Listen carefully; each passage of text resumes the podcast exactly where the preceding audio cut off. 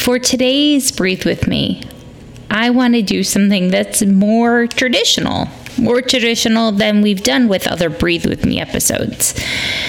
And what we're going to do is you're going to find a comfy spot, and then I want you to just sit there and actually breathe with me. It's going to be quiet.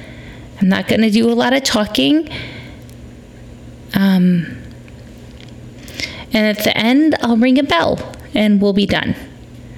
So just know at the very beginning here that you are fantastic. I am so glad you're alive in this moment with me, and you are the right mom for your kids, and your kids are the right kids for you. Okay, now let's find your comfy spot, and we'll begin in about 10 seconds. I like to wiggle my toes. Ready, set, and we'll breathe quietly for two minutes. I've got the timer running.